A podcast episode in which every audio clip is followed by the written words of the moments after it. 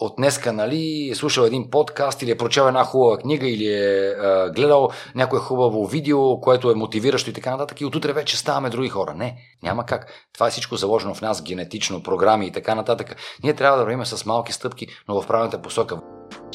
Илия Груев е треньор по футбол и бивш футболист. Основна част от неговата кариера преминава в Германия. С него начело Дуисбург постига най-големите успехи на клуба в последните 15 години. В епизода си говорим за възпитанието, неговите качества и как да се адаптираме в чужда среда. Приятно слушане!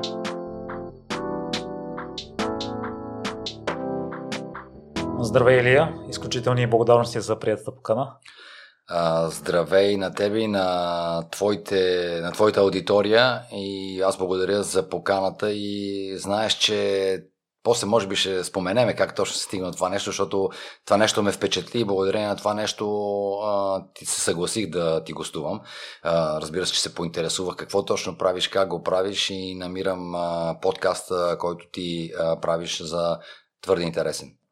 Изключителни благодарности. Преди да кажеш, да не караме слушателите да чакат, искам аз първо да ти изкажа моите възхищения към теб, тъй като аз много уважавам хора, които са интелигентни, с богат спортна култура, и ти си такъв вид. Аз отдавна те следя и те издирвам и се радвам, че се видяхме в кафенето и ти се съгласи да ме поканеш. И според мен ти си пример на човек, който е хубав ролеви модел, тъй като си добре уважавани в България, в Германия си се наложил, предаваш знанията си по телевизията с анализите, изключително увлекателно ги поднасяш, интересно. Благодаря ти за оценката. Радвам се да чуя такива думи от теб, и най-вече ме радва това, че ти си човек от така нареченото от друга генерация, не си от моята генерация, от малото поколение. Радвам се, че има такива хора, които се интересуват не само от чисто спортните неща, а от човешкия аспект, нещо, което за мен винаги е било най-важно, защото винаги съм се стремял в живота си преди всичко да бъда човек, оттам нататък спортист, футболист, треньор и така нататък, но най-важното за мен е било винаги да бъда човек с всичките си положителни качества, които имам, и недостатъци. Разбира се, човек трябва да работи и да усъвършенства още повече своите силни качества и да неутрализира колкото се може недостатъци, защото всеки човек ги има. Да се върна на това как се запознахме. Мисля, че ще е интересно на твоята аудитория да чуе. Винаги съм обичал хората, които търсят директния контакт, и това беше абсолютно нормално за хората от моето поколение. Да използваш момента, да използваш тайминга, както сега се казва, да използваш този момент, който ти се отдава. Никога не съм бил привърженик и няма да бъда привърженик на тези социални медии. Аз нямам, не ползвам и няма и да ползвам. Ти ги наричаш асоциални? Аз не ги наричам асоциални, но за съжаление един мой приятел го сподели това с мене преди известно време, и трябва да кажа, че първо, че е прав, и второ, че за съжаление е така. Но да се върна към случая, в който се запознахме. Аз бях с един мой приятел в кафе Дъбов, може да кажем, хубаво кафе, не че му правим реклама на господин Дъбов, но наистина много хубаво кафе, където обичам да пия кафе и да се срещам с приятели, и тогава ти влезе в това кафе, много любезно се представи, изрази съжаление, че ни прекъсваш разговора, и ми каза, че имаш подкаст, че отдавна търсиш контакт с мен и просто си ме видял и използваш тази възможност да ме попиташ дали бих се съгласил. Точно това нещо ме накара да се съглася, защото уважавам наистина тия хора, които се опитват да вземат шанса си и които не се притесняват. Какво можеше да стане? Имаше два варианта, да ти кажа да, както се получи, и въпреки че доста време го планирахме, сега чак успяхме да го направим, и другия вариант да ти кажа не, нямам желание. Нищо не губиш от цялата ситуация. Така мисля аз, отколкото да ми търсиш някакви социални медии, които аз нямам, и да търсиш контакти чрез трети човек. Мисля, че винаги това директният контакт е най-хубавото и най-правилното нещо. И пак казвам, радвам се изключително, че дойде, не мога да кажа престъпиш, защото това е съвсем нормално нещо за мен. Така комуникират хората от моята генерация, когато нямахме тези телефони и социални медии. И наистина това много ме впечатли, че дойде, представи се, изяви желание, и аз за това си съгласих.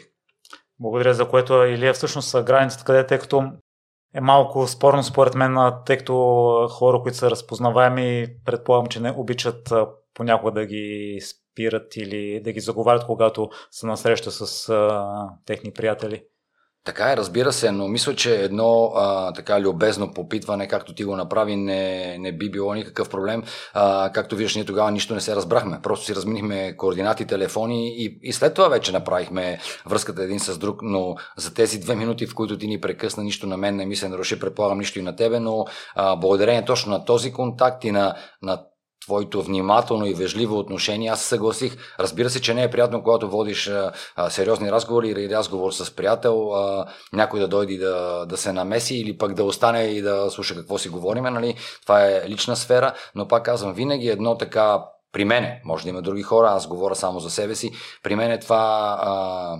винаги минава, ако мога така да се изразя, защото това е наистина признак на уважение, но и на така наречената смелост, която за съжаление вие, младата генерация, заради тези медии и контакти по телефоните на моменти нямате и не притежавате. И друго доказателство за интелекта и за възпитанието ти, твоя син Илия, който за мен това е голям успех, трансфера му в Лиц. Ти по какъв начин се чувстваш като негов баща? Първо, много горд и щастлив. Това наистина е много хубаво, че така сина първо върви по стъпките на бащата. Това не е даденост.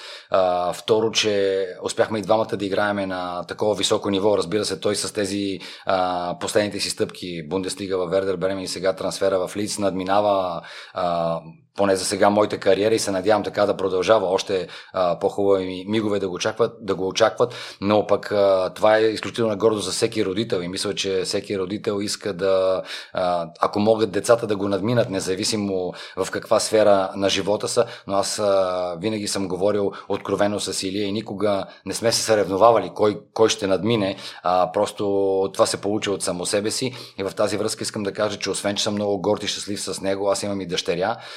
Много малко хора знаят за това нещо, защото тя не се занимава с спорт, а от нея съм изключително също с нея горд и щастлив. Тя си върви по нейния път, завърши 2 висши образования, работи в една международна фирма тук в България, прибра се след 21 години живот в Германия, тук в България, защото тук много ѝ харесва. Работи тук, чувства се изключително щастлива и преди 1 година така ни дари с внуче, от което също така е голяма радост и гордост за всички нас. Така че от тази гледна точка, това е много важно нещо, с жена ми сме изключително горди от фамилията, която притежаваме и имаме. И ти, като вече си минал пътя на футболист, какъв съвет би дал на сина ти в момента? Какъв съвет? Ние винаги говориме откровенно за нещата, които се случват, анализираме мачовете заедно, ситуациите и аз никога, разбира се, не му налагам моето мнение. Даже от едно интервю преди известно време в Кикер, обширно с него, разбрах колко много и колко важно и ценно е моето мнение за него. После на шега, в кръга на шегата му казах: добре, ти можеш това ми го кажеш и на мене в личен разговор, а не да го разбирам чрез медиите. Нали, това е в рамките на шегата, но наистина говорим за съвсем дребни и такива детайли, които правят разликата и му дават възможност на него да се развива, защото аз нито се бъркам в тактиката на неговия треньор. Не съм човек, който ще каже: не слушай треньора, прави това, което аз ти казвам, в никакъв случай. И се опитам с каквото мога да му помогна и най-вече да му предам нещо, което вече съм минал. Нали? Фактически това е наистина голям плюс, както и той казва, че аз съм бил в този бранш, аз знам как функционира този бранш от всякаква гледна точка, като млад футболист, като опитен футболист, като треньор от другата страна. Нали? И от тази гледна точка му давам съвети с каквото мога да му помогна. В края на кращата обаче той винаги решава какво да направи и мисля, че точно... тази моя малка помощ, без да има някакво вмешателство, му помага най-много, защото в края на краищата той решава какво да прави и решението взима той. Аз се опитам с каквото мога да му помогна. Това е чудесно. Във фитнеса си говорих с един мъж и той сподели, че възпитанието на децата всъщност е създаването на подходящата среда, тъй като всяко дете е уникално и просто трябва да му създадем подходящи условия да израства с любов. И вече сподели, че дъщеря ти също се развива добре. Ми е любопитно, ти с съпругата ти по какъв начин изградихте тази среда за тях двамата?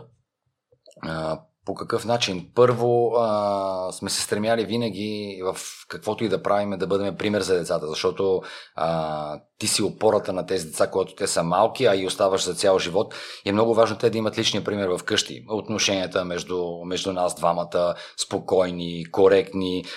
Другото, което е ние имахме... Дали е преимущество, дали не, сега се оказва с течение на времето, когато годините са изминали, че е било преимущество. Ние заминахме с жена ми в Германия, когато дъщерята беше на 4 години и Илия беше на 6 месеца. Дъщеря ми, между другото, се казва Христиана, много хубаво име и много се гордеем с това име. Но мисълта ми е, че по този начин, когато нямаш възможността да имаш помощ от родителите ти, дали моите, дали на съпругата ми, от приятели, от близки, от роднини, в една чужда страна, в която се адаптирахме изключително добре, бяхме само 4-мата. И наистина възпитанието сме си го изградили ние, без да омалуважавам моята голяма роля. Мисля, че най-голямата заслуга е на жена ми, защото тя във всичките тези години беше при децата, беше винаги на тяхно разположение. Не случайно, както се шегуваше Илия, когато беше малък, когато го питаха какво работи бащата и той казваше треньор, а майка ти, той казваше на немски house manager, което значи менажиране на дома. И тя наистина, жена ми беше и е още човека, който се занимава с всички организации в семейството, и от тази гледна точка смея да твърда, че тази жертва, която тя направи, за да се откаже от една много хубава професия, жена ми е завършила ВИАС, отказа се от възможността да се развива, да прави кариера, за да бъде, на мен да ми даде гръб като футболист и да се отдаде изцяло на отглеждането на децата. Мисля, че и никога през годините не си е, може би си задала, никога не е споделяла с мене дали това нещо е липсало, кариерата или това, което искала да прави, но факт е, че сега, когато вече годините са минали, когато децата нашите са поели и всеки по своя път и са изключително щастливи, тя е изключително горда, а и с право, защото вижда, разбира се, голяма заслуга в тяхното израстване. И ролята на родител също не е за подценяване. Много важна за мен е. Най-важната роля, не случайно хората казват, стара поговорка е, че първите 7 години са най-важните. И наистина е така, защото в първите 7 години хората, на които най-много разчиташ, освен другите дечица, с които си играеш навънка, са родителите. Така че за мен това е изключително важно. А и не само тези 7 години. Просто ние успяхме с децата да изградим изключително демократични и честни, откровени отношения. Може да говорим почти на всякаква тема с тях, което го намирам за голям плюс. Другото, което е, винаги от години имаме задължително една почивка лятото всички заедно. Това не се промени с годините и до сега, въпреки че дъщеря на 26 или на 23, продължаваме да имаме винаги тези 5, 6, 7 дена заедно, и виждаме, че наистина на децата им е много приятно да е с нас, освен че на нас ни е приятно да сме с тях. Или твоята професия е много изискваща ги времево и емоционални, освен че присъстваш на тренировките и ролята ти на футболист, на треньор също си изисква и работа извън това и вкъщи. Предполагам, мислиш за мачовете, за стратегиите, емоциите те влияят. Да по какъв начин не позволи това или по какъв начин ги съчетаваш с семейството и не позволи нещата от кариерата да попречат на семейството, ако имало по-неприятни моменти?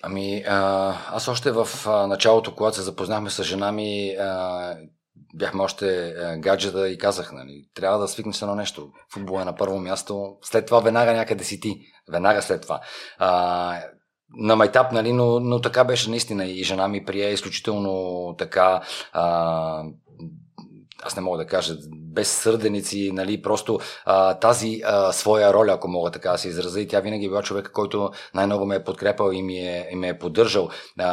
Винаги вкъщи всичко да бъде изрядно, да мога да се концентрирам само в професията ми. Първо като футболист, после като треньор, нещо, което е изключително важно. Голямата отговорност, която пое с основните неща за израстването на децата. Разбира се, че аз съм участвал активно в този процес, но въз основа на това, че лагери, мачове, турнири и така нататък. Нямах това време, което тя отдели. Мисля, че го постигнахме по великолепен начин и мисля, че за всеки млад човек, футболист, треньор или човек, който се е отдал на своята професия, това е изключително щастие да има такава съпруга като моята, която през всичките тези години ми е била гръб и опора и така винаги малко или много е деляла футбола с мене и се е опитала с каквото може да им помогне. Разбира се, че сме имали и така комични ситуации. Ще споделя една случка. Бях треньор в Дуисбург и понеже непрекъснато оставахме след тренировки да говорим с помощниците, с хората от щаба, нали. Даже някакъв път се пренасяме в къщи и аз си казах, ще взема си донеса една голяма такава дъска, нали, за тактика да си правиме тук, и тя вика, и ще сложа в хола. И тя вика, само това не моля ти се, само това не дей. Аз добре, съгласих се на първо време и след може би два месеца, може би някъде имах рожден ден и сутринта тя ми беше подарила два малки подаръка и така ме изпрати за тренировка и казва, вечерта като се прибереш ще видиш, имам и един подарък, който ще изненада приятно. Когато се прибрах след работния ден вечерта, бях получил от нея голяма дъска, такава точно тактическа, с поставка, с стойка, с статив и до ден днешен си я ползват вкъщи с голямо удоволствие. Затова искам да ти кажа, че как тя знае какво искам и успява да ми достави удоволствие с нещо, в което аз първо си предполагах, че изобщо никой няма да стане да си донеса дъската вкъщи и да си я сложа в хола. Не, че ми седи сега в хола, имаме си бюро за тази работа. Но ето тези неща, нали, може би е интересно да ги чуят хората и да видят как функционира едно семейство, че не всичко е само щракане с пръсти, а взаимни компромиси от двете страни и изключително разбиране. И да завършим темата за родителството, да те върна отново за демократичните отношения, тъй като рядко го чувам това, по какъв начин се общува открито с децата. Първо на базата на доверие, защото когато няма доверие, нищо не може да съществува по добрия начин. Ние сме се стремяли точно по този начин да контактуваме винаги с нашите деца, когато те са искали нещо или когато е трябвало да вземат решение. Винаги сядаме четиримата, почваме да говориме. Всеки казва своето мнение за, против, но оттам нататък решават децата. Два примера, бързи. Дъщеря ни беше приета да следва първото и висше езикознание и беше приета в Пет университет, защото наистина имаше много добра диплома. Мислехме, че ще избере някой до нас, близо където живеехме. Тя избра Хайделберг на 450 км. Защо Хайделберг? Защото там ми хареса града, там ми хареса университета, били добри отзивите за него и така нататък. Това значи, че тя се отделя от нас и край. Да, ние казахме нашите доводи, какви са за, какви са против. Тя избра Хайделберг, отиде в Хайделберг. Илия, в същото лято, нещо, което ни изненада много, защото за дъщерята, за Христиана, знаехме, че тя като завърши гимназия, ще отиде да учи. И всичко беше планирано. Завърши гимназия, отива да учи.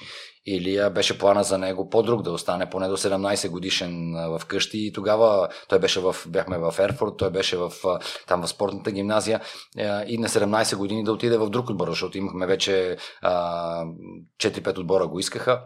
Той дойде и може би един месец след като взехме това решение по-точно Християна, за това решение за нея, каза: татко, мамо, аз тук не мога да се развивам добре, въпреки че играя в по-голямата възраст и така нататък, мисля, че е време и аз да сменя отбора. Добре, и имахме 4-5 възможности. Той каза: аз искам Вердер Бремен. Нали, верно, че Бремен бяха го поканили с жена ми, аз няма време да отида, видя база, видя интернат, видя всичко. Нали.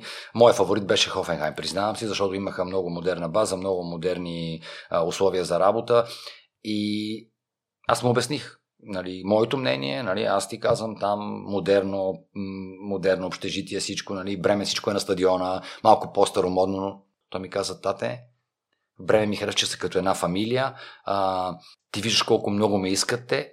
И със своите тогава 14-15 години ми зададе следния въпрос: добре, какво може да ни предложи един отбор повече от Вердер Бремен? Те ми искат, те ми показват уважение, искат ме на всяка цена. Окей, отивай и отиде. Но от тази гледна точка казвам, че е либерално. Никога не сме казали, не, ти отиваш там и там, защото, примерно, аз искам така. Или ти отиваш там и там да учиш, защото не искаме така. Не. И мисля, че това е най-правилното, защото когато децата отидаха, едното в Хайделберг, другото в Бремен, имаха си своите тежки моменти, перипети, далече от къщи, липса на фамилия, винаги сме живяли заедно и така нататък. В край на краищата, това, че те си избрали решенията, нали, ние сме ги научили да седат за тях. И когато ти сам си взел решение да отидеш там и там, трябва да си носиш всичките последствия от това нещо, дали хубавите, дали неприятните. А спомниш ли си твоя разговор с родителите ти, че искаш да станеш футболист, тъй като по това време, доколкото съм чувал и от моето семейство и от други примери, не е била най-подходяща, най-привлекателната професия?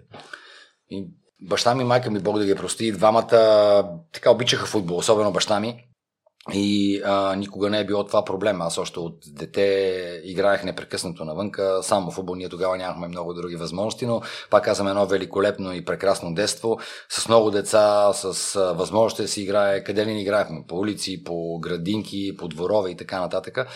Мисля, че това беше най-закономерното нещо и аз никога не съм им казал, аз искам да стана футболист, но така станаха нещата, започнах да тренирам в Левски, развиваха се нещата по добрия начин за мен и за всички нас и от тази гледна точка нашите бяха винаги абсолютно съгласни и се радваха на моите успехи и на постиженията ми. В тази връзка искам само да кажа, че тогава по-скоро имахме в спортното училище, аз много обичах, освен литература, български, история, география, тези науки, много ми харесваха тези предмети и имахме един предмет, морал и право, вече го няма, предполагам, но имахме така много един млад и много така амбициониран учител, който скоро беше завършил своето образование и той дойде да ни преподава точно по този предмет морал и право. И с него беше много хубаво, че освен нещата, които ни преподаваше като материал, имахме един път в месеца един час, в който говорихме само, правихме дискусии, нали, на теми от живота. И тогава той беше подбрал тази тема какъв искаш да станеш в живота. Какъв искаш да станеш, нали? Какво искаш да постигнеш и така нататък. И примерно, аз мисля, че бях трети или четвърти и да задава въпрос на едно момиче, какво искаш да станеш, лекоатлетка, примерно. Ако не станеш, ще кандидатства медицина, лекар. И стига до мен и той ме пита, човек, ти какво ще станеш, футболист? И той ми каза, добре, какво искаш да станеш, ако не можеш да станеш футболист? Аз му казах тогава, няма начин да не стана футболист, няма друг, аз ще стана футболист. И после часа той ме помоли да остана при него и ми каза, ти наистина ще станеш футболист. Аз казвам, откъде знаете, вие нямате представа от футбол. Нали? Той казва, аз нямам представа от футбол, но аз имам представа от психика и от психология и ти го пожелавам, защото виждам ти с каква твърдост ми даде този отговор, с абсолютната сигурност и убеденост, че това ще бъде. Единствено, аз нямах план Б. Аз винаги съм вярвал, че ще стана футболист и за което се радвам изключително. На колко години си бил тогава? 16-17 може би, да. 15-16-17, някъде там, да не те излъжа сега, но беше в спортната гимназия, тогава спортно училище към Левски. Това си го спомням много добре. И в едно твое участие споделяш, че си бил много ударен в футбол и вече го доказваш. В какво се изразявало тази отдаденост? В отдаденост да жертваш много неща за футбол, да си готов да жертваш много неща за футбола. Знаеме, че всички сме били млади и пример, съучениците ми имат рожден ден. Канат ме, аз отивам, че казвам, ще си тръгна в 9 и нещо. Чакаме то, ние в 8 часа и 8 часа почваме, но съжалявам, на другия един матч.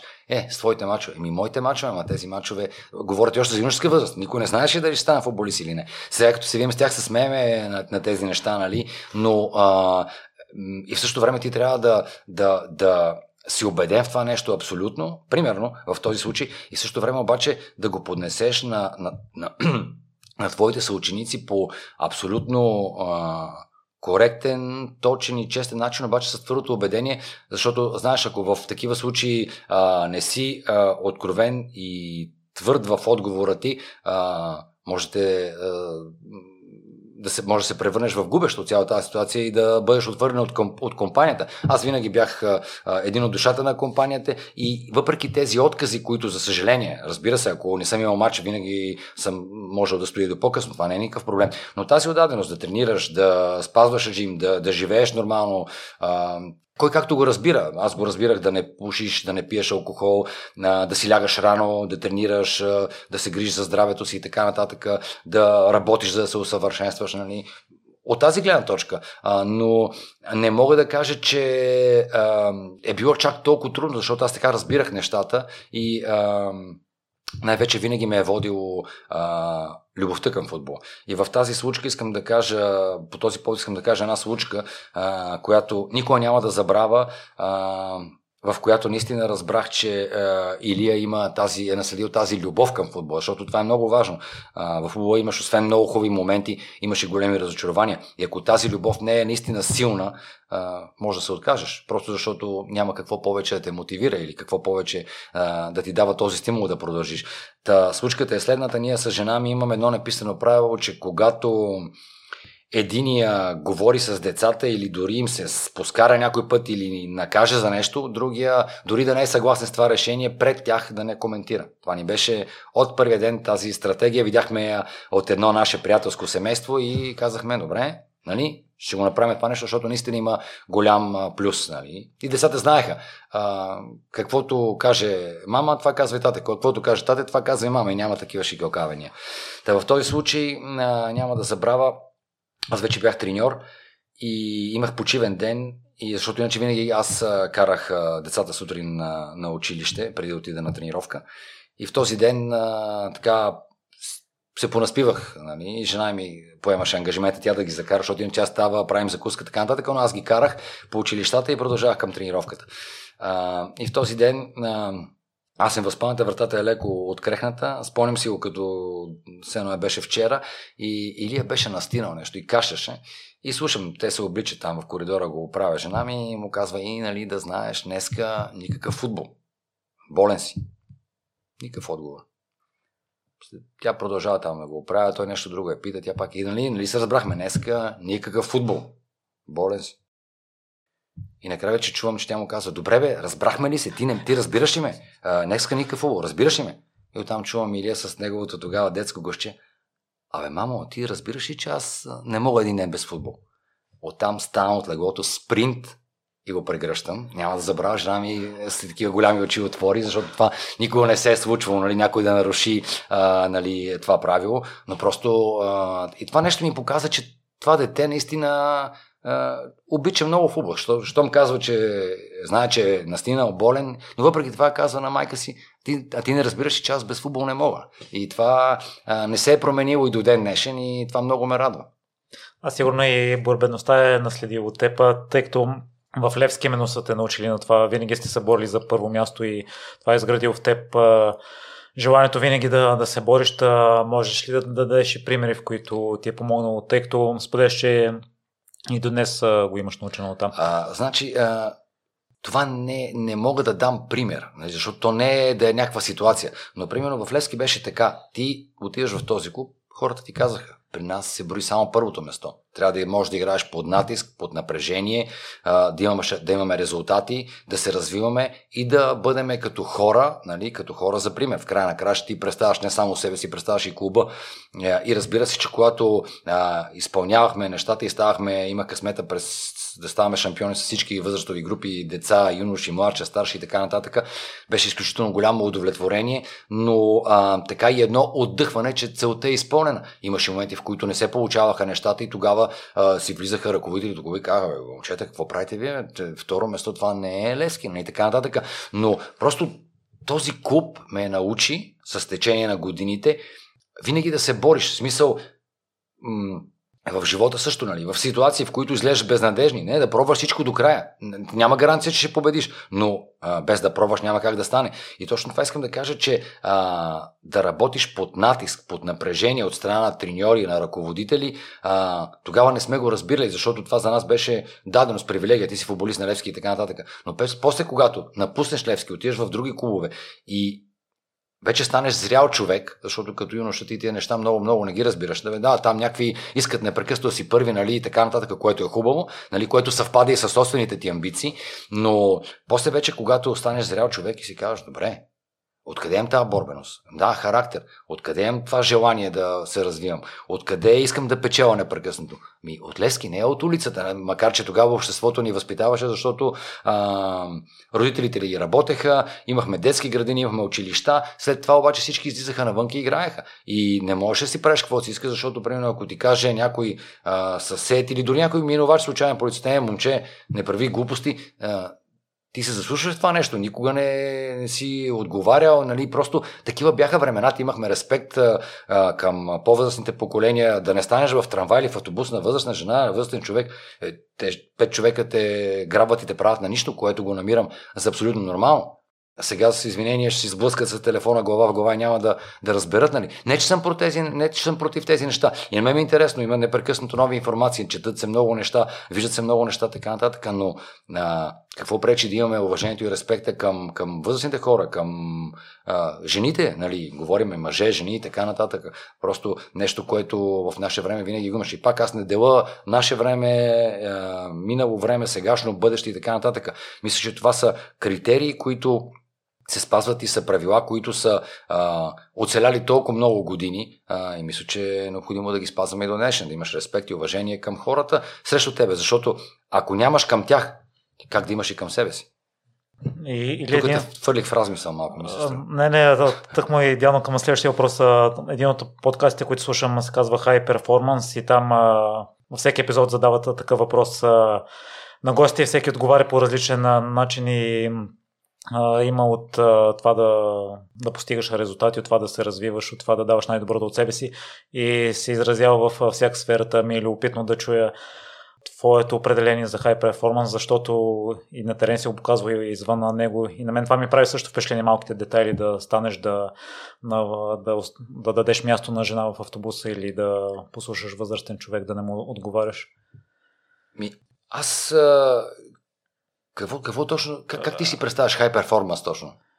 Може би развитието на човека, на мен това определение ми хареса най-много. Точно така, да. Значи развитието на човека, първо основното, водещото право трябва да е ти да искаш. Аз не мога да чакам от тебе, от родителите ми, от комшиите ми, от приятелите ми да ме развиват. Да, с отношенията с тях, с разговорите, с съвет, с приятелството, с желанието да се образоваш, да четеш. Има сега много неща, които са много интересни.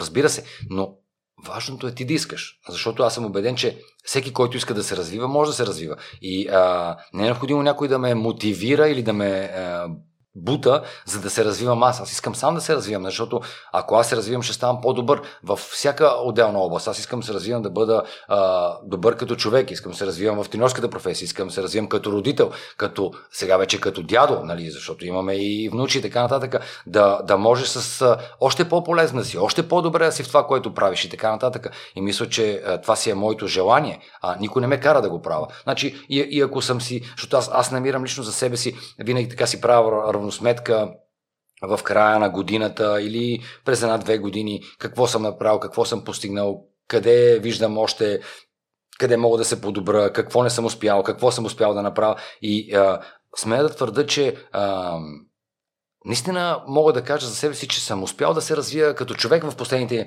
няколко години с малки и постепенни крачки, защото наистина ти не мога да очакваш тук да правиш някакви големи скокове в своето развитие, говоря като човек, но наистина да бъдеш по-спокоен, да бъдеш по-толерантен, да бъдеш по-емпатичен, да зачиташ другото мнение, въпреки че някакъв път може да ти е неприятно, нали, да реагираш по-спокойно в ситуации. Ето такива древни малки неща, които да кажеш твоето мнение на човек, който уважаваш, но да знаеш, че няма да му е приятно да го чуе и така нататък. Без да се сърдиш, без да носиш след това някакви последствия от това нещо. Точно това ти казвам, че от тази гледна точка винаги може да се развиваме и дори с малки проценти, с малки крачки, аз съм изключително доволен от това нещо, защото ме кара да се чувствам по-добре. По-добре като човек, да знам, че мога и в трудни ситуации, мога и в хубави ситуации. Мога да се наслаждавам на живота, мога и да се боря, когато трябва. И това са нещата, които наистина те карат да се развиваш и да те тласкат и да развиват напред. И именно това определение на мен ми промени малко и себеоценката за себе си, тъй като преди гледах основно резултатите и някой път... Аз също от спорта винаги искам да съм на първо място и не винаги понякога усилията дават резултат, въпреки че си направил най-доброто от себе си. Ти, Илия, по какъв начин се справяш с съмненията в себе си? Първо да ти отговоря на въпроса, както ти казваш, че искаш да си най-добър. Това е наистина много хубаво, но трябва да знаеш, че е доказано, как се казва само на български, на немски, висеншафтлих, научно. Научно е доказано, че за да постигнеш някакъв наистина голям резултат в спорта, купа, титла, влизане от една дивизия в друга, индивидуални награди. Трябва винаги да имаш между 10 и 15% късмет на твоя страна. Доказано е наистина, научно. Значи, без този фактор нямаш... Много е трудно да направиш успех. Само както ти кажеш, с работа, с труд, да, съгласен съм, но това е доказано. Между 10 и 15% трябва да имаш късмет, за да постигнеш целите си. Другото, което е съмненията. Може би този въпрос, който ми го беше задал преди 20 години, щях да отговоря по друг начин. Сега просто с това, което съм изградил като име, като професия, като уважение от страна на хората, това ми дава едно добро самочувствие и не ме кара да се съмнявам, защото другото, което е... коригирах преди години, по-точно Германия ме научи, може би, въпреки че те са така малко или доста по-егоистична нация, там се научих да не обръщам внимание на хората. Значи, говорим на хората, които не са ми никакви. Важно е какво мислят за мене, близките ми, децата ми, семейството ми, родителите ми, роднините ми. Виждам, че те се гордеят с мене и са щастливи. Това е. Какво мисли Иван, Драган, Петкан, този фен, онзи, трети, пети, изобщо не ме интересува, защото има ли смисъл? В България ние много отделяме внимание да... Какво ще кажат за нас хората? Ма какво да кажат? Каквото искат да кажат, разбираш, няма никакво значение. И пак ти казвам, с тези, както си говорихме преди малко, асоциални медии, сигурно и по тебе някъде, и за тебе пишат, ми то нищо не става. Така ли? Сигурно е така, не знам, примерно, не ме интересува. Обаче, колко пъти е случило някой да дойде и да ти каже в очите: абе, Миро, ти за нищо не ставаш. Има ли такъв случай? Сигурен съм, че няма. Няма и да има. Защото всички тези, да не ги обиждаме тези хора, защото те явно това ги зарежда с този хейт или тази злоба, ги зарежда тях позитивно, може би, но никога до сега не съм имал случай някой да дойде и ми каже в очите: абе, Груев, знаеш какво? Ти за нищо не ставаш. Или ти това не ми харесва, което правиш. Добре, що?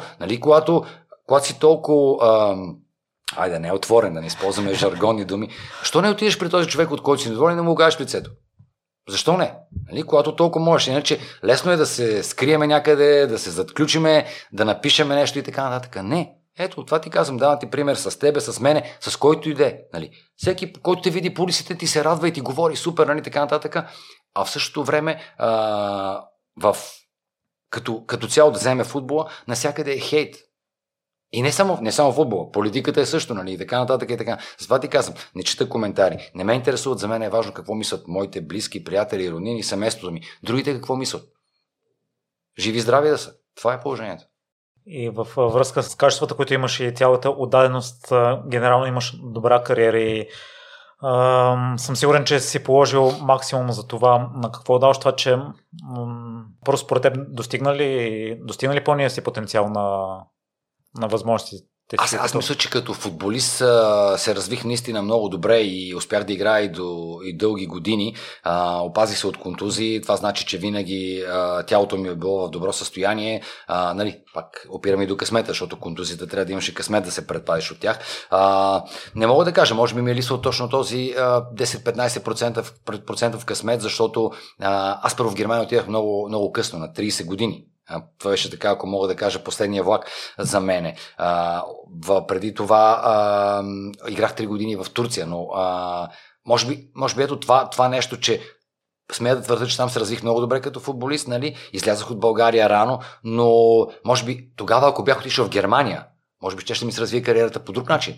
Кой знае, но това са неща, които вече не може да ги промениме. Но пак казвам, аз от това, което направих, национален футболист на България, играх в Бундеслига, играх в Германия дълги години, там се образовах, треньор и така нататък. Нали? Винаги може още. Това е факт, няма спор, но може би, както ти ме попита защо, ако мога така да направя равносметка за себе си, може би има именно тези 10-15% късмет, тайминга, нали, стечение на обстоятелствата и разбира се, може би аз бях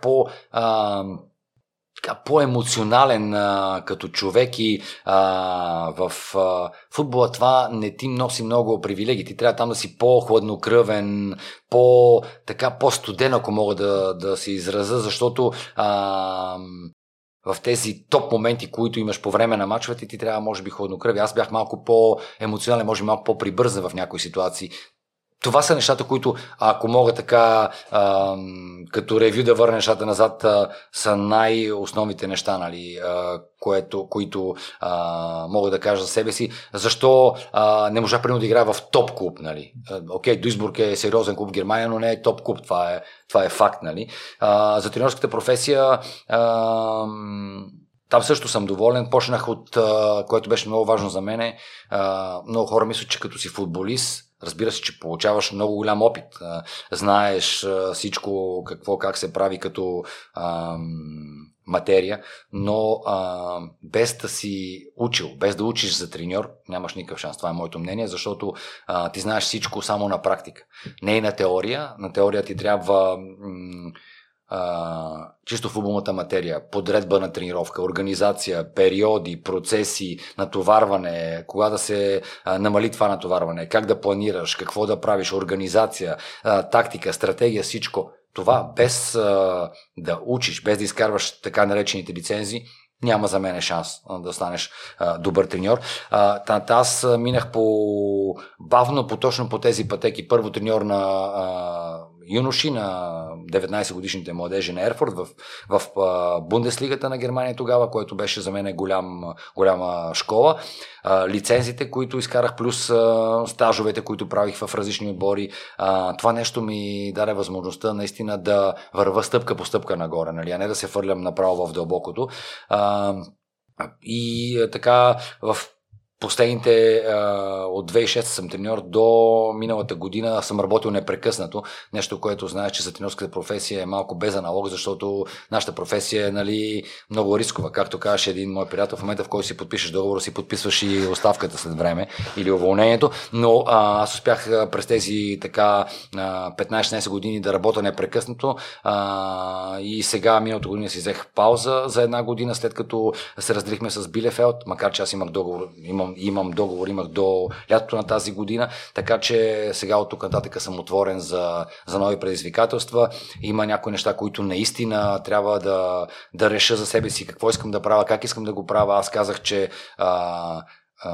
имам щастието да мога аз да избирам, което ти ми в предварителните въпроси, в които си ми писал, е как го разбирам това нещо. Ами ще ти обясня, разбирам го така, че имам финансовата обезпеченост, имам името, имам добрия имидж в Германия, за да мога да не взема предложението, което идва в момента, а да изчакам след може би месец-два да дойде по-добро предложение. Не знам дали ще дойде, но се надявам. Но не е необходимо, знаеш, когато човек е принуден, когато трябва да прави нещо, защото трябва да го направи, не винаги взимаш най-доброто решение или ти си принуден просто да го направиш. При мен не е така. Аз мога да почна още утре, ако ми излезе нещо хубаво, мога да почна след един месец, мога и след два. Но просто искам да бъде избора мой, в смисъл такъв да освен финансовата страна на нещата, освен договор, освен позицията, която ще вземам, искам да изпитвам удоволствие от работата. Дали ще с млади футболисти, дали ще е в Бундеслигата, дали ще е във втора лига, нямам представа. Но искам просто наистина да се наслаждавам на това, което правя, защото няма да се кривим душата, че тренерството е голям стрес. Там не винаги изпитваш удоволствие, напротив, изпитваш малко удоволствие, имаш много стрес, но това е професия, която аз обичам, въпреки всичките и негативи и позитиви, и за момента положението при мен е така, че искам следващата крачка да я преценя добре и да избера аз какво искам да правя, а не някой друг да ми налага. Или в такъв случай, кои са нещата, които ще ти носят удоволствие и ще ги очакваш от бъдещия ти клуб? Ми първо да бъде сериозен клуб, в смисъл, да няма всички клубове са сериозни, няма несериозни клубове, но примерно да искат да работят с перспектива, да имаме някаква концепция, някаква стратегия, да се знае точно кой какво прави. Нали. Това в Германия е добре изградено, горе-долу почти всички клубове имат тази концепция, да е амбициониран клуб, нали, да има и добрите финансови възможности, защото не говоря като заплащане, а говоря като база, като тренировъчни игрища, за да можеш наистина да имаш тези възможности да развиваш футболистите, защото няма какво си крием душата, че без една добра тренировъчна база няма шанс вече в съвременния футбол, защото не можеш да тренираш под топ скорост, не можеш да тренираш под напрежение, не можеш да тренираш да изваш от играчите да играят бързо, когато топката не може да се движи добре и така нататък. Това са такива дребни детайли, но ето тези неща, нали? С две-три думи, амбициониран клуб с възможности, с име и традиции, разбира се, че е хубаво, защото фен-културата в Германия е страхотна и наистина, когато работиш за клуб с традиции, при цялата тежест на името, което този клуб носи със себе си, е наистина голямо удовлетворение и изпитва човек гордост и радост, когато достави удоволствие на хората. За мен е, разбира се, че Дуисбург е отбора, който ми е на сърцето. Аз бях 4 години там футболист, една година и половина помощник треньор, след това 3 години е старши треньор, така че общо взето 8 години и половина от живота ми са минали в Дуисбург, така че за мен е като треньор най-щастливите моменти са ми там, защото влезахме от трета лига във втора, спечелихме регионалната купа, 7-о место във втора Бундеслига, постижения, които в последните 12 години, 13 са най-силните за този клуб и разбира се, че сега ми е така болно за тях, защото вече пета година са в трета лига, но се надявам и следа какво става там. Но това искам да кажа, че имаш натиска, нали, напрежението, че тези хора имат големи очаквания към теб, защото си техен. В същото време обаче, като постигнеш целите си на седмото небе от щастие, защото знаеш, че си направят тези хора, които те знаят от футболист още, защото много от работещите в този клуб, които работеха когато бях футболист, още там и просто този контакт с тези хора, да влезеш в сградата на клуба и всички да те познават, както и ти да познаваш почти всички, е наистина страхотно удовлетворение. Да ги направиш тези хора щастливи е супер. И се радвам, че си успял, или именно, че големите успехи, ти си един от основните хора за това на какво даваш, по какъв начин се изгражда такъв имидж като твой добър имидж, защото не знам дали го има това като си чужденец, с малко по-голямо съмнение те гледат. По принцип е така, няма какво да се заблуждаваме, че насякъде чужденец си остава чужденец, въпреки че ние с жена ми и децата имаме от 2016 година и немски паспорти, нали? Казвам и немски, защото никога при нас не е стояло на дневен ред да си връщаме българските паспорти и точно за това и чакахме, когато България влезе в Европейския съюз, когато се разрешиха тези неща, чак тогава си извадихме втори паспорти, имам предвид немските, защото винаги първия паспорт си остава българския, но мисълта ми е, че наистина, когато отидеш в чужда страна, няма какво да се заблуждаваме, въпреки че те приемат абсолютно добре, ти си чужденец, нали? Това няма спор и няма какво да се заблуждаваме. Първото, което за мен беше важно е, много бързо го разбрах и то още и в Турция. Значи, аз отивам в чужда страна, аз трябва да се напасвам към тях, а не те към мене, няма шанс. Ако очаквам нещо друго, да почнеш да говориш езика.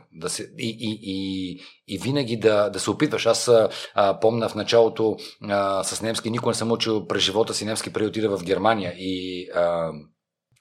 и правих в началото грешки и се смеехме с съотборниците, но когато момчетата виждаха, че ти искаш да говориш с тях на немски, те те приемат по съвсем различен начин, отколкото ако само чакаш на преводача или да пробваш чрез някакъв друг език. Аз имах тогава възможността и щастието, имах един вратар, беше от бившия Съветски съюз, чрез него може да говоря на руски, той го ползва да им превежда от началото. Имах един сръбски футболист, който с него на сръбски се разбирахме и той също ми помагаше в преводите, но много бързо се опитах и започна да говоря немски и това ми допринесе първо да имаш по-голям статус в отбора, за да могат хората да видят, ей, това момче дойде преди 2-3 месеца, ето пробва, опитва се, говори и така нататък.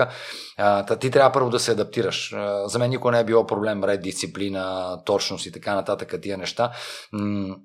И мисля, че точно по този начин, нали, градиш добър имидж. Отделно винаги съм бил на мнение, че проблемите, които имат да се решават, може да ги решиш по абсолютно коректен, честен начин, с разговори, не с скандали, не с викания, не с сърденици. Никога не съм бил фен на това нещо, да се нацупим на някой, да не му говорим, да го подминаваме и така нататък. Не е моето.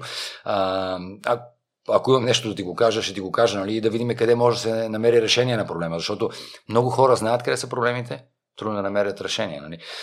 И мисля, че точно е тази съвкупност от всичкото. Това не съм скандална личност, абсолютно нормално. Мисля, че точно това ми даде този имидж първо като човек, а ти знаеш, когато те приемат вече като човек, по-лесно влизаш и в тези така наречените футболни среди. Нали?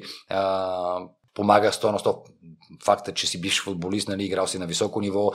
Играчите, после като минеш от другата страна, като треньор, те респектират, защото знаят Виздан Декарчика, футболист, национален отбор на България, Дуисбург, Бундеслига, Турция, така нататък. И най-вече те без основата на това си правят първите впечатления.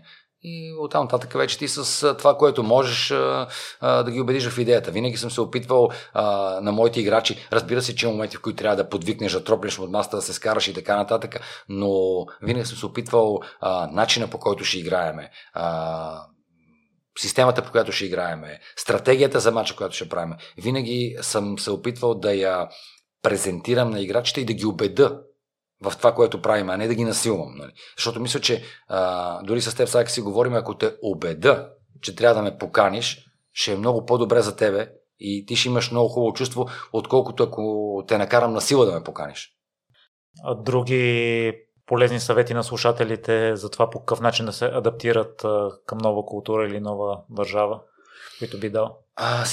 Това е много въпросът по принцип е хубав, но нямам отговор на него, защото всеки човек е различен, всеки е индивидуален. Може един да има хора комуникативни, има хора, които са малко по-затворени, има хора, които се притесняват, има хора, които пък изобщо не им пука от нищо, нали, което е окей, нали, аз не съм от тея, не мога да кажа, но факт е, че където да отидеш на друго место, ти трябва да се напаснеш към тази култура, както примерно ако някой чужденец дойде в България, нали, въпреки че ние се опитваме да говорим, нали, и английски, и немски, и чужди езици, нали, което е абсолютно плюс. Значи, трябва да кажем, че нали, да не разбираме погрешно това, че когато някой дойде, нали, и ние знаеме немски или английски или френски, а той се нуждае от помощ, разбира се, ще му помогнем. Разбира се, че ще говорим на неговия език, нали, защото така може да се разбереме.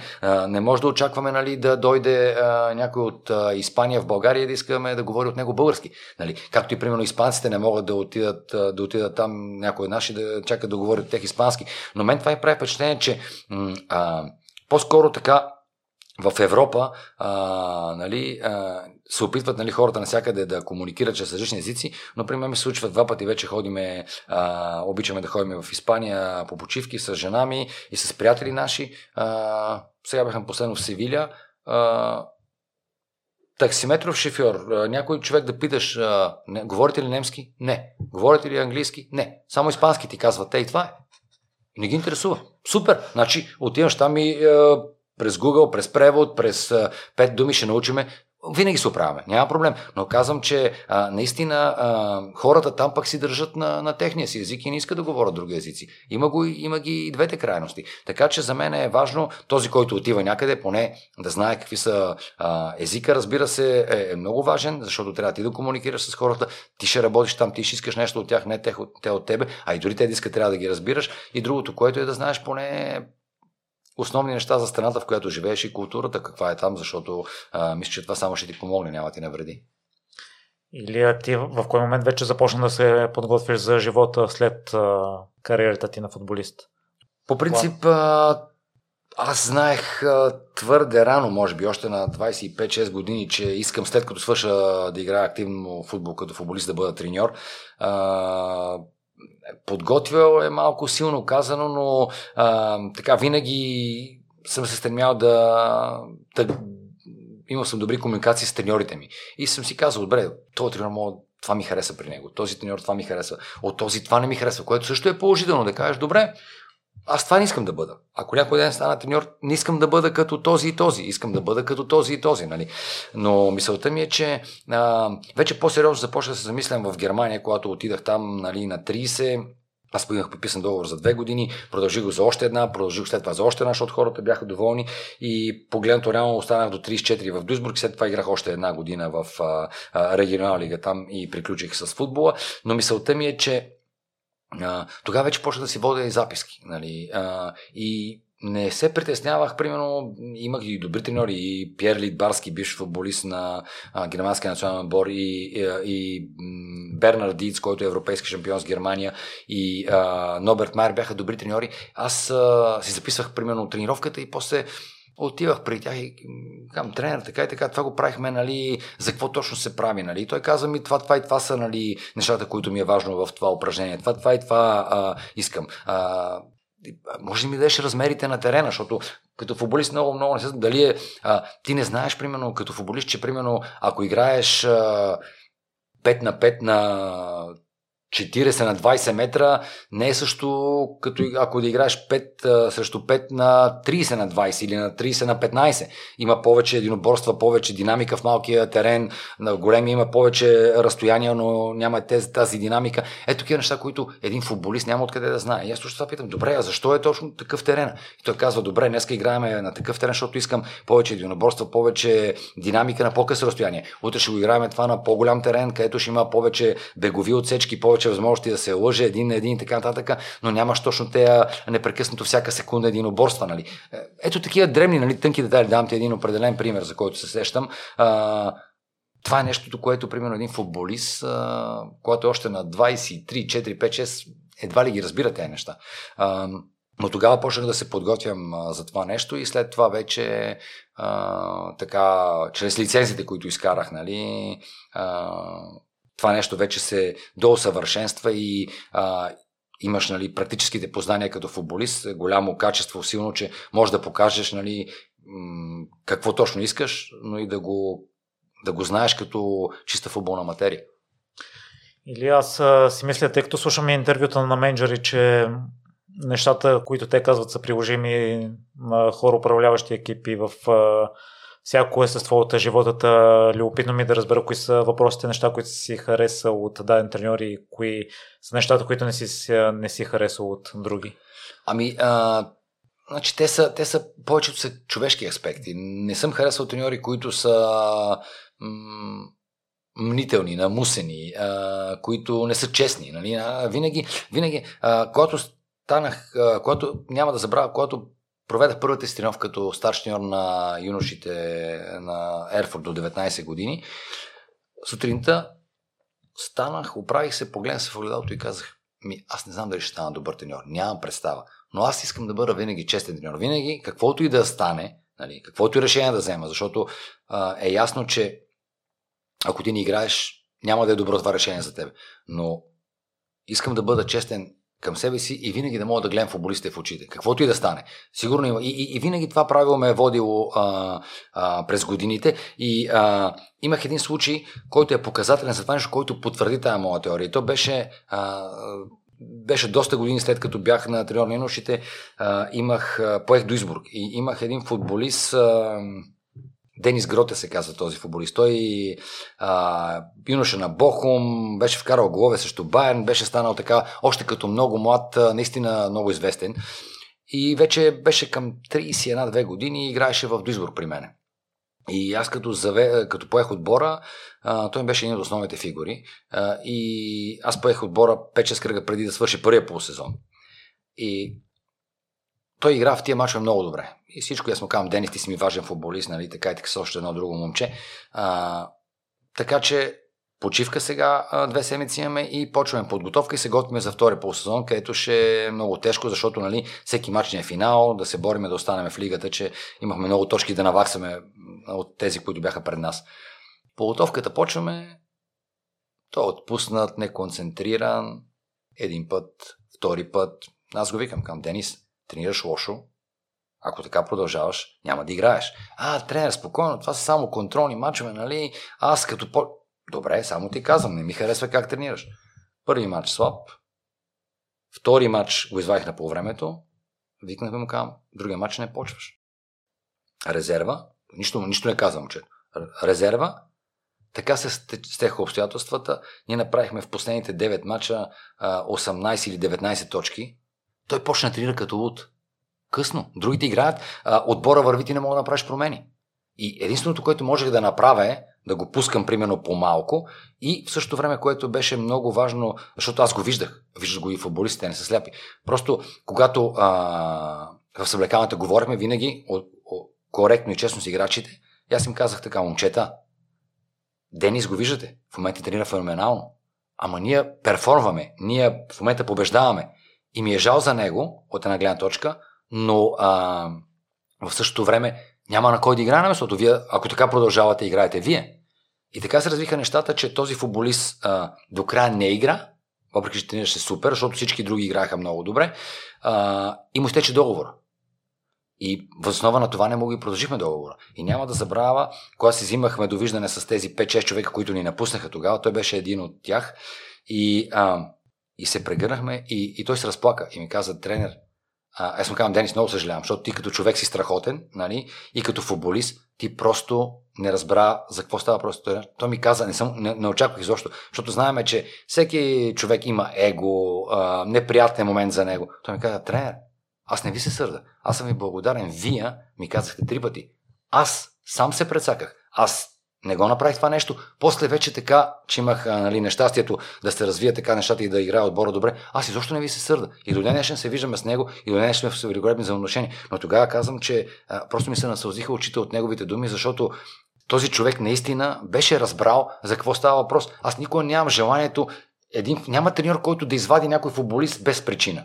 Нали? Но просто е важно на този човек да му кажеш един път, да го предупредиш, втори път, ако трябва да му кажеш както аз му казах, нали? Ако още веднъж няма да играеш повече, но не да го махнеш и тогава да му кажеш, минаш, какво съм недоволен. Не, предупреди го, кажи му, защото все пак той им беше основен и важен футболист. Та е за това казвам, нали, че искам винаги да съм честен. 100% има футболисти, които ще казват, да, но с мене, примерно, не е бил честен. Може, нали? Това е тяхна гледна точка. Но аз, примерно, никога не съм се опитвал, съм се винаги да бъда честен най-вече към себе си. Разбира се, че има много трудни решения. Разбира се, че сега не всички казват, всички футболисти са равни. Не, разбира се, че човек, треньорът е човек, че и той има малко повече симпатии, сигурно, към футболиста XY, за разлика от един друг. Но ако, примерно, този, който е другия, ти играе добре и ти перформва, няма как да го пренебрегваш него за сметка на този, който не ти играе добре, но имаш малко симпатия към него. Защото в края на краищата всичко се гледа и най-накрая са важни резултатите, а не дали играе играча Хикс или Ипсилон.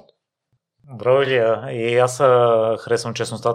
Има ли други качества, които си взел от треньорите и ги използваш? И да, днес? И има, разбира се, имаше треньори, които така, наистина има и треньори, които са много, много умни, много така, ако мога да на жаргон да се изразят тарикати, нали, от тях можеш да научиш нещо. Нали.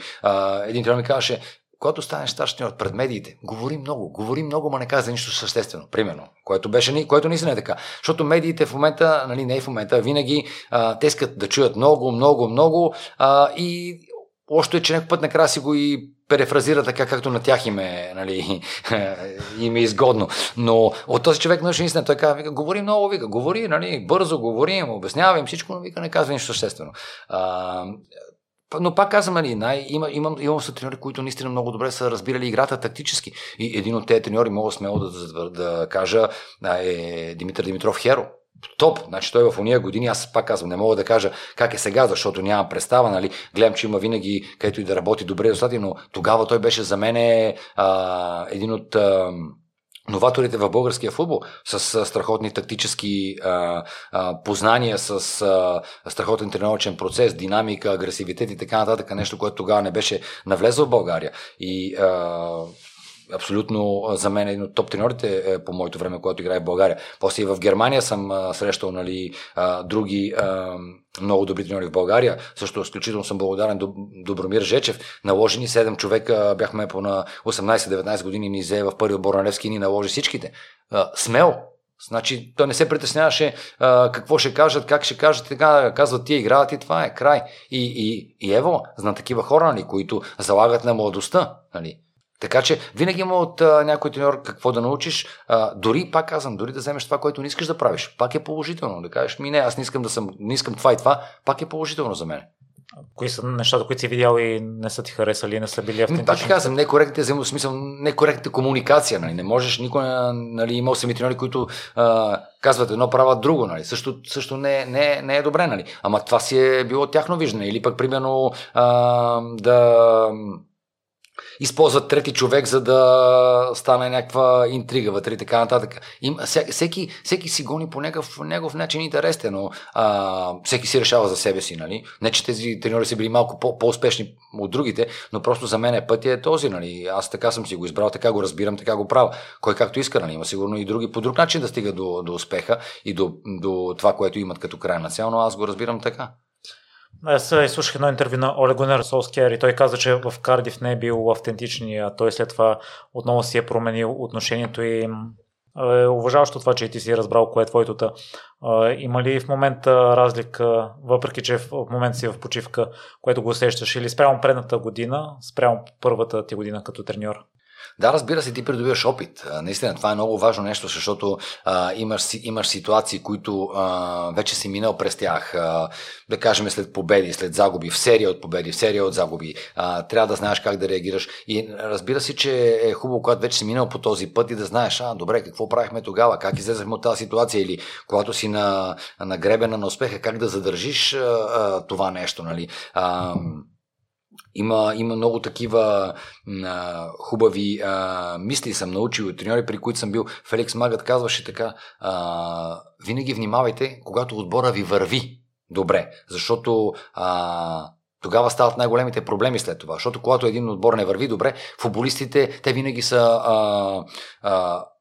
нали, понеже така ги принуждава ситуацията, винаги са под стрес, под напрежение, те са готови всеки момент да се раздават. Докато когато нещата върват добре и примерно вземеш 4-5 мача подред, малко футболисти се приспиват и в един момент може това ти да изиграе лош шега. И той Магът казваше точно така.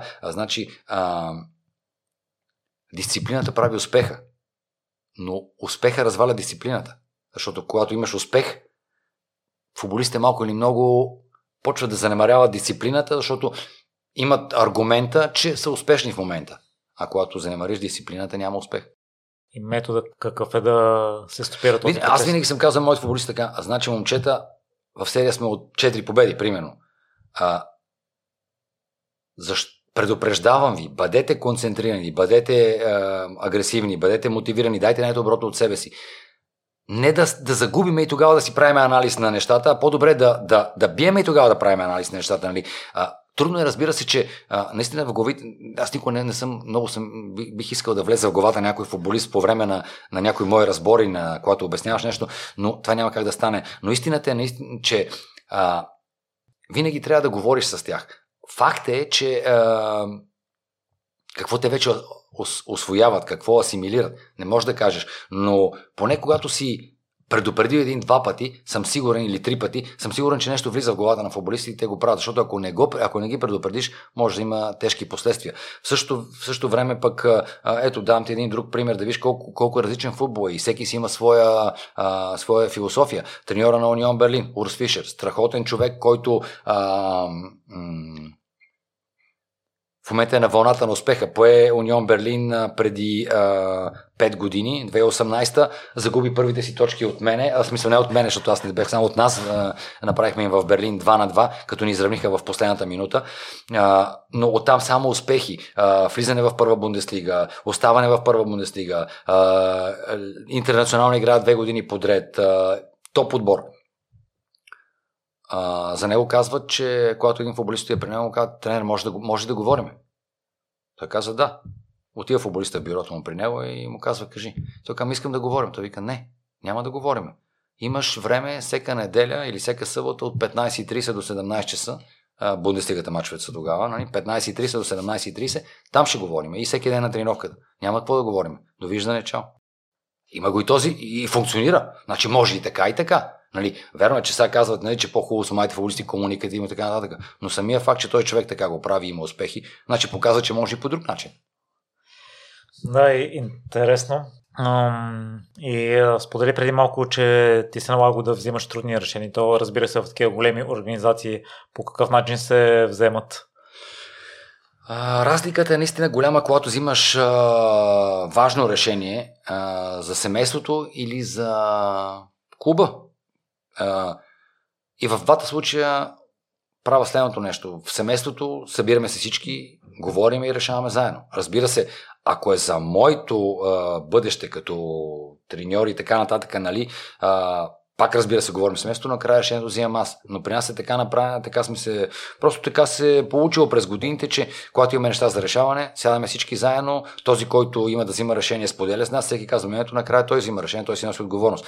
Така и във футбола, когато бях помощен треньор, винаги съм казвал моето мнение, защото когато си помощен треньор, ти си длъжен да помагаш на старши треньора. И вече тук е тънкото, което наистина мога да кажа, че умея го много добре, да познаваш старши треньора като характер, защото ако той е имал съм различни типове, ако е по-такъв серт, който примерно бързо се пали, ако го видиш, че така и така е под напрежение, ако му вкараш някое решение, което води до конфликти, той веднага ще го реализира и ще стане конфликт. Значи в такива моменти трябва малко да го успокоиме. Други, ако примерно е малко по-бавен в решенията, малко по-муден, трябва ти да му вкараш малко искра, да има малко повече динамика и така нататък.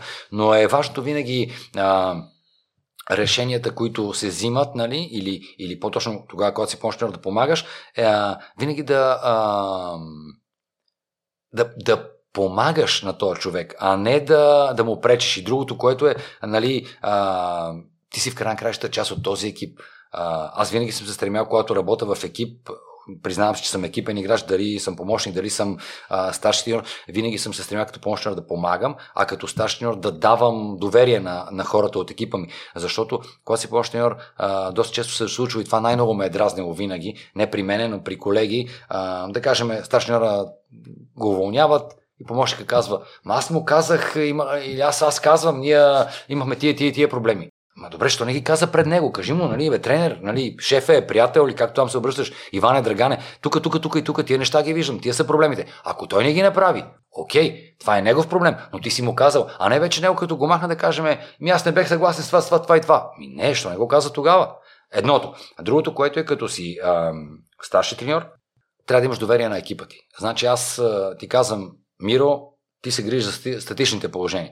И аз знам какво ти правиш, но аз няма да те контролирам, защото аз ако трябва да контролирам твоята работа на втория помощник, на третия помощник, на фитнес треньора, на треньора на вратарите, аз няма да имам време да се обърна. Значи точно за това се работи в екип. Всеки трябва да знае своите силни качества, аз да знам кой какво може и въз основа на това му възлагам задача.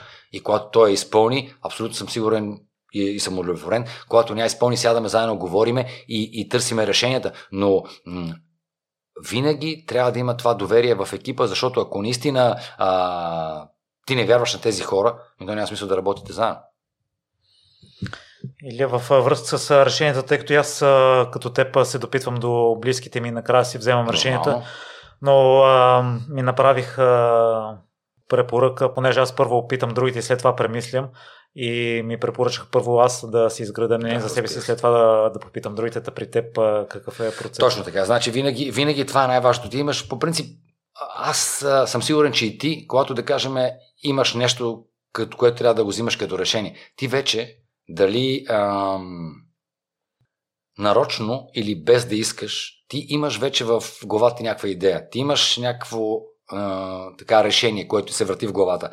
И наистина е много приятно, ето давам ти пример с треньорската професия, когато, да кажем, искаш да играеш в този матч с той и този футболист, с тази система, примерно. И сядаме с целият треньорски екип и аз казвам, момчета, противник играе така и така, какво ще ти кажете да играеме така и така срещу тях? И примерно те са 5 човек. Ако 4 ти кажат, харесва ми, нали? И един каже, окей, аз мисля, че по-добре да не.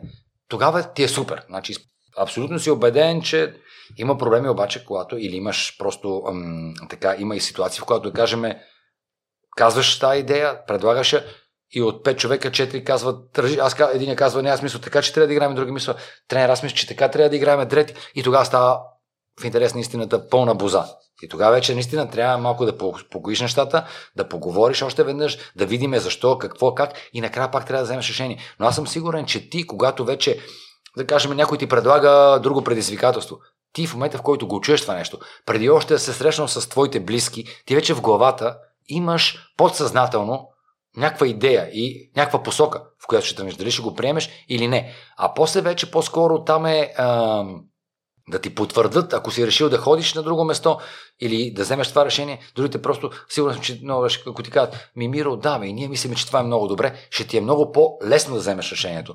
Ако ти кажат, тук как е, какво е, що е, ще ти е по-трудно, но в крайна краща решението трябва да го вземеш ти. Но наистина е факта, че не съм се замислял, нали, както ти казваш сега, че ти първо ходиш, нали, и питаш и така нататък, но аз съм дълбоко убеден, че въпреки, че така споделяш с мене, ти предварително още, подсъзнателно ти вече имаш насоката или чувстваш нещо като чувство. Аз имам добра интуиция, нали, в това отношение, доста често съм се осланял на нея и не съм бъркал, но пак казвам, убеден съм, че имаш подсъзнателно вече посоката, а вече оттам нататък решението, нали, как ще се стигне до него, дали с мнозинство или еднолично, зависи вече от тебе. Да, и това, което каза, отговорността си я носи сам. Абсолютно, да, няма... Няма как ти да вземеш решение да искаш после. То е много лесно. А ако нещо не стане, да кажеш, нали вие ми казахте, нали... Ама не, значи ти си решил, защото в крайна краща това е твоя живот, нали. Така че винаги трябва, нали, дори да е грешно решението, няма лошо. И пак ти казвам, с годините се научих, защото преди съм взимал и грешни решения, нали, мисля, че всичко е било по мед и масло. Но в началото, като си по-млад, нали, си викаш, то е, не то ме прецака, ама то е това, то... Не, значи... Трябва да дойде един момент, когато вече малко така помадрееш, когато малко така потиснеш емоциите, да кажеш, не бе, аз бърках, аз направих тази грешка, няма лошо, никой не е безгрешен, никакъв проблем. Но не да търсиш причината в трети, Иван, Драган, така, не, да кажеш за себе си, пред себе си, не е необходимо да кажеш на глас, да кажеш, виж какво, чай бе, тази грешка аз се направих. Окей, добре, какво мога да правим от тук нататък, да не правим такива грешки? Или, знаеш, винаги е хубаво, ако можеш да заучиш от грешките на другите, защото тогава не боли, а от собствените боли, но в края на краищата ти трябва да минеш по този път, защото тези грешки после те развиват и те правят по-силен като характер. Но дори да обвиняваме другите, последствията пак си при нас няма. Абсолютно. Ако някой има по-леко да обвинява другите, окей, няма проблем. Илия, за финал едно послание към слушателите. Забелязваме и при теб, и ти споделяш, че разликата между големите треньори на най-високо ниво и другите, разликата в детайлите, и ти по-рано в разговора каза, че всяка година се опитваш да се подобряваш, било то да си една идея по-коректен, по-спокоен, по-приемащ другите, към хората, които им липсва това в момента или не знаят откъде да тръгнат, какво би ги посъветвал? Първо най-важното е да мислим позитивно. Да вярваме в доброто, защото и да знаем, че всичко това, което искаме, да се подобряваме, ще стане с малки стъпки. Не може някой да очаква, че от днеска, нали, е слушал един подкаст или е прочел една хубава книга или е гледал някое хубаво видео, което е мотивиращо и така нататък, и отутре вече ставаме други хора. Не, няма как. Това е всичко заложено в нас, генетично, програми и така нататък. Ние трябва да вървим с малки стъпки, но в правилната посока. В това нещо се изиска постоянство и се изиска позитивизъм, защото ще има дни, в които днеска няма да се получи нещо. Ма не трябва да се отчаиваш. Утре ще бъде по-добър ден. Винаги с самото желание и да си поставяш, примерно, малки цели. Аз ти казвам един трик, който правя аз. Първото нещо, което е като стана, нали? Като стана е първото е да отида и си измия зъбите. Примерно ти казвам, това ми е. И знам, че в деня ми почва с нещо, което съм си оправил, нали? Мисля, че не мога да отида слеза още сънен, да изпия едно кафе, да се разсъня. Не, първо нещо отивам в банята, измивам си зъбите и тогава си знам, че една задача за деня е отвърнена. Може да е малка, за 5 минути, обаче едно нещо е свършено вече. Оттам нататък се тръгва. Ако, примерно, веднага имаш нещо и друго да свършиш, почвам да си действам по задачи. Но на мен лично това ми дава добро усещане, че ставаш и веднага нещо си направя. Нещо добро, нещо полезно, нещо за себе си. И пак казвам, че наистина е много трудно човек да работи над себе си. Това е най-трудното нещо. Да преодоляваш негативните черти в характера, защото всеки ги има. е най-трудното нещо. Да работиш над себе си, да работиш над егото ти, да работиш над, над тези, така ако мога да се израза, на негативните нещата, които носиме в нас, защото позитивните по-лесно могат да ги подобриш. Значи ти си, примерно, комуникативен, още по-комуникативен можеш да станеш. Ти си по-толерантен, още по-толерантен можеш да станеш. Обаче трудните неща, тези така негативните черти в характера, те са трудни за преодоляване и се изисква много търпение, воля и, разбира се, се изисква да мине малко и време в годините, за да имаш опит, който човек набира от житейските ситуации. Мисля, че това е моята рецепта. Аз не казвам, че функционира. При мен е добре, защото аз по този начин се чувствам щастлив и добре, а как и при другите хора. Мисля, че всеки човек си е индивидуалност и всеки трябва да намери своя собствен път към успеха или към развитието си. И нямам думи да опиша благодарността ти, че сподели твоите част от нещата, които си научил през живота ти. Или ти желая успех е да намериш клуба, който ще се чувстваш най-удовлетворен. Благодаря ти аз за поканата и сам виждаш, че някой път, както хората казват, една случайна среща, нали, ни дава възможност да седиме сега тук с теб и да говориме. Но не само срещата, това, че ти се престраши да дойдеш, да влезеш, да ме попиташ. И както каза моят приятел, това не е случайно. Това е било предопределено да бъде така. Просто всичко е написано, но ние не знаеме как се развиват тези неща. Така че ти да си жив и здрав, да имаш още възможности да намираш интересни така събеседници за подкаста ти. Аз разбира се, че като професионалист се информирах, гледах някои от тях, някои ми харесаха наистина много. Виждам, че имаш различни гости от различни сфери на живота и така нататък. Нещо, което е хубаво и те обогатява и тебе, защото всички тези неща, освен за твоята аудитория, са положителни и за теб. Продължавай в същия дух, бъди любезен с хората, предразполагай ги и дори да ти откажат някой път, не е проблем, ще пробваш пак и така нататък, но никога не се отказва и бъди себе си, защото мисля, че всеки точно за това е индивидуалност, защото трябва да бъде себе си и да се опита да бъде по-доброто себе си.